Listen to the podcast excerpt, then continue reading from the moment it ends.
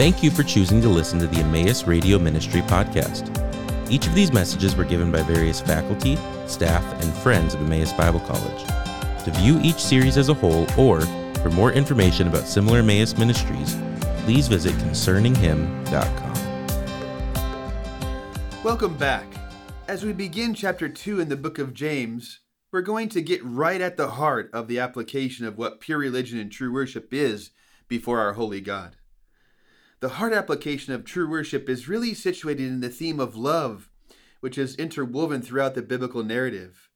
For our study in James, he refers to this theme of love as the royal law. In today's text of chapter 2, verses 1 through 13, we're going to be exploring this idea.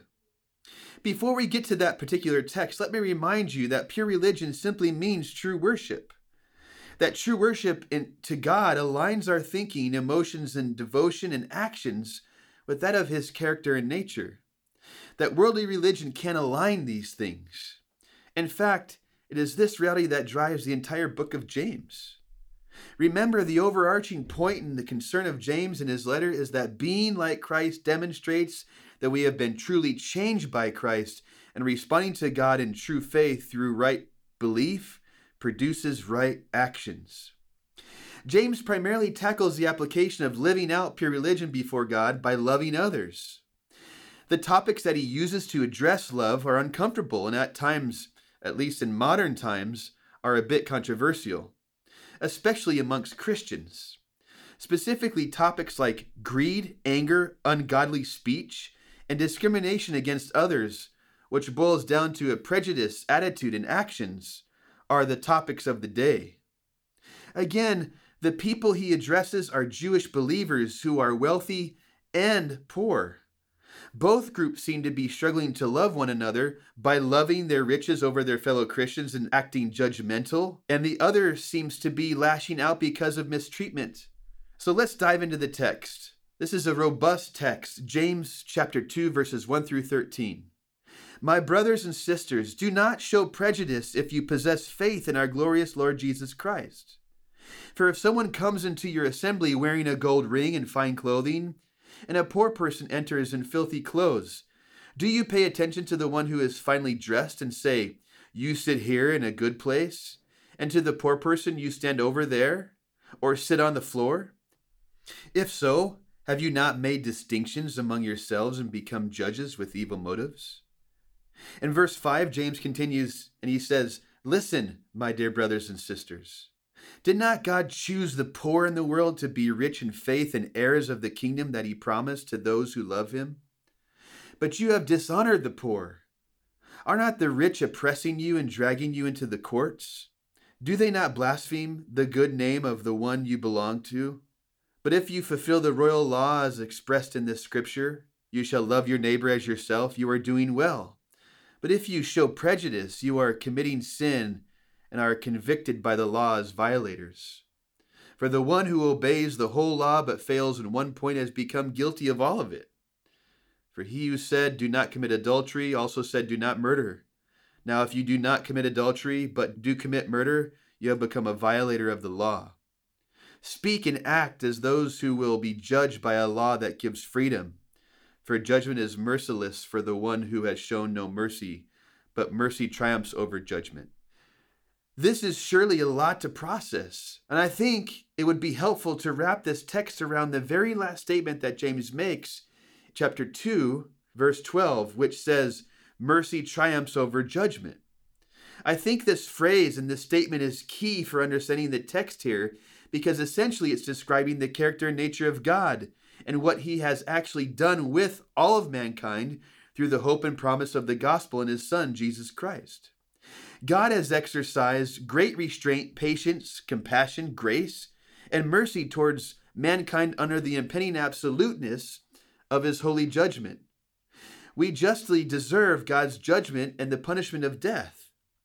God is justified in condemning those who break his law in their sin as it maligns his character and nature.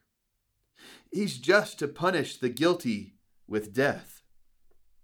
But God exercises mercy, and that mercy brings forgiveness and life to those who believe. This mercy is triumphant over his judgment. The Apostle Paul beautifully lays out the heart of God in Romans chapter 5. Romans 5, verses 1 through 2 says, Therefore, since we have been declared righteous by faith, we have peace with God through our Lord Jesus Christ, through whom we have also obtained access into his grace in which we stand, and we rejoice in the hope of God's glory. And verse 6 says, For while we were still helpless at the right time, Christ died for the ungodly. For rarely will anyone die for a righteous person, though for a good person perhaps someone might possibly dare to die. But God demonstrates his own love for us in that while we are still sinners, Christ died for us.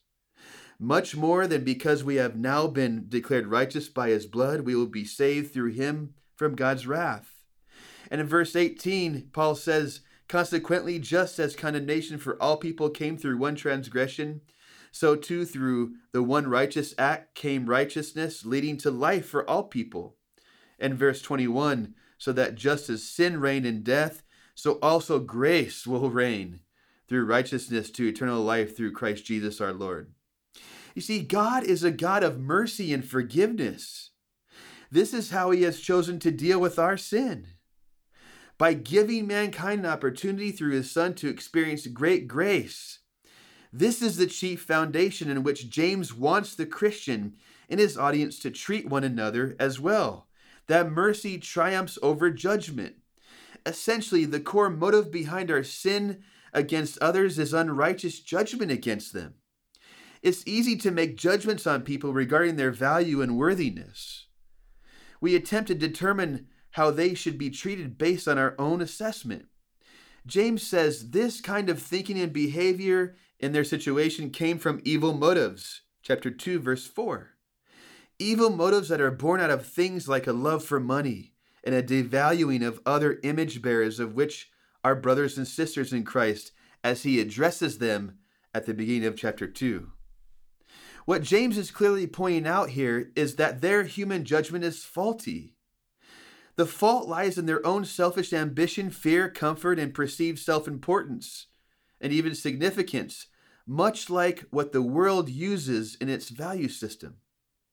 All of this is done at the expense of others, hence the problem occurring amongst them.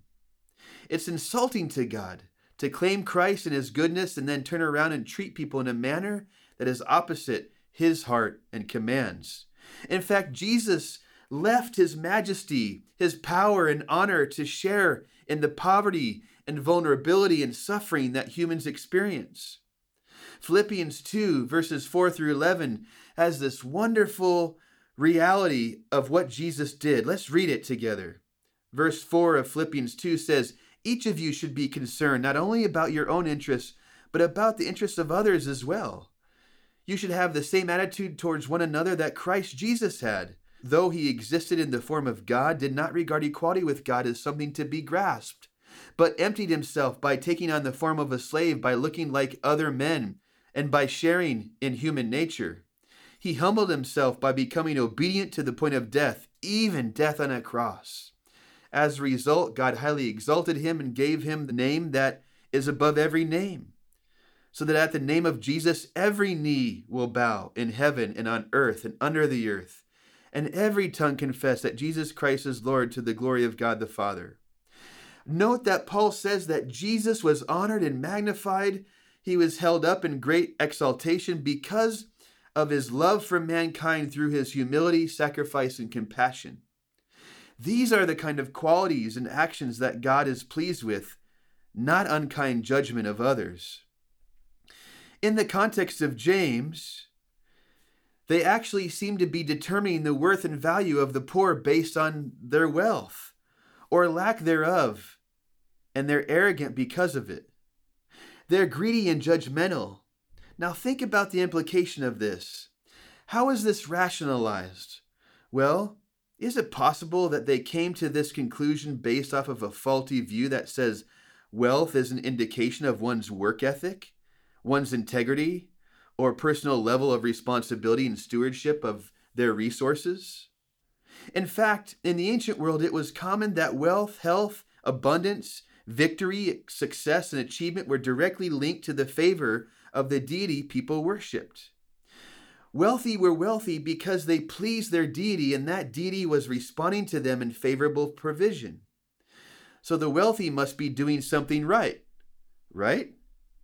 Surely poor people, weak people, diseased people are that way because they lack solid character, and God is allowing them to be poor because of their neglect to get it together and make wise choices. They deserve their poverty. Is this not what's embedded itself in the psyche and thinking and attitudes of the American church on some level? Jesus flips this notion on its head into a different paradigm, a backwards, upside down, illogical way of thinking that says God is a God of the poor, the poor in health, the poor in wealth, and the poor in spirit. And he's here to rescue and to restore and help and comfort. He's here to help. He is driven by compassion and love, not anger and greed. This kind of thinking in the context of the ancient world of spirituality was crazy. He chooses the poor to make a powerful contrast with the undeserving and lavish favor he bestowed on them. Salvation, transformation, hope, and an abundant life in the future is the opposite of their poverty. To further explore the depth of God's heart for the poor, let's consider why he chose Israel. In Deuteronomy 7, verses 7 through 9, God says, It is not because you were more numerous than all the other people that the Lord favored and chose you, for in fact you were the least numerous of all peoples. Rather, it is because of his love for you and his faithfulness to the promise he solemnly vowed to you and your ancestors that the Lord brought you out with great power, redeeming you from the place of slavery, from the power of the Pharaoh king of Egypt. So realize that the Lord your God is the true God, the faithful God who keeps covenant faithfully with those who love him and keep his commandments to a thousand generations. God chose Israel out of his love and to highlight the promise he made Abraham to bless the nations through. Again, the fact that God would want a people that no one else thought were significant. No one else thought they were worthy or strong or appealing or powerful. It's mind numbing to contrast that with the very character and nature of the holy, powerful, and sovereign God. In other words, God is God of power and wealth and sovereignty. Why would he want such lowly people? The people he chose to represent him were weak and, and poor. Furthermore, Ezekiel describes Israel as a baby left to die in its blood in a field and he rescues it and wipes it off and raises it as its own. Ezekiel 16, verses 6 through 8 says, I passed by you and saw you kicking around helplessly in your blood. I said to you as you lay there in your blood, Live! Live! I said to you as you lay there in your blood, Live! I made you plentiful like sprouts in a field. You grew tall and came of age so that you could wear jewelry. Then I passed by in verse 8 and watched you, noticing that you had reached the age for love. I spread my cloak over you and covered your nakedness. I swore a solemn oath to you and entered into a marriage covenant with you, declares the sovereign Lord, and you became mine. Had the ancestors of ancient Israel, James's Jewish audience, so readily forgotten where they came from? They came from an abandoned, forgotten people their forefathers were nomads and wanderers, and they never saw their reward of peace and prosperity and blessing and comfort in their lifetime. They ended up enslaved in Egypt for hundreds of years. In fact, they were promised a land flowing with milk and honey. They were promised protection from their enemies. They were promised to have abundance.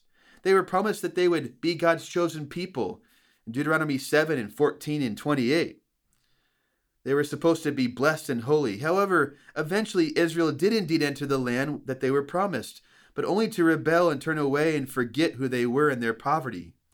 God rescued them from Egypt, redeemed them into a new life of freedom and peace, and they were given the task to be light and a witness to the nations, Deuteronomy 4 and 6, as was promised through Abraham. Upon ancient Israel's disobedience, God disciplined them through several captivities that scattered their people across the world, through several hundred years of warring nations and invading superpowers. Israel has longed to return to their national identity, protection, abundance, and blessing that the land first gave them upon arrival. They've searched for this ever since. They longed for it during Jesus' day, and they longed for it during James's day. The point in all of this is that their focus and dependence was in the comfort of their own power, resource, and strength, not in God's. This was embedded in the Jewish thinking, particularly that outward obedience to God through disingenuous religion would restore these things. And if they were wealthy, they felt secure. The rich in James' context missed the point. They missed the heart of God.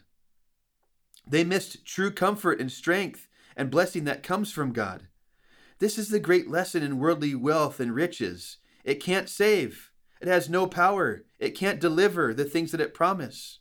And it's not that God doesn't love wealth or love the wealthy or want his people to have money. Rather, God hates the love of wealth because of what it does to our ability to see our own poverty. The illusion of wealth brings a false security. The illusion of wealth and the love of wealth can lead to sin. James's audience receives very serious indictments because of their attitudes and behavior. He points to their acts, their prejudiced thinking, ungodly distinctions, and judgmental behavior that we must take a closer look at. Let's define what these things are and look more closely at their implication as he prepares us for the royal law of love in our true worship to God. Thank you for listening to the Emmaus Radio Ministry podcast. This ministry is possible because of the generous contributions from our partners around the world. For more information about partnering with us, please visit emmaus.edu/partner.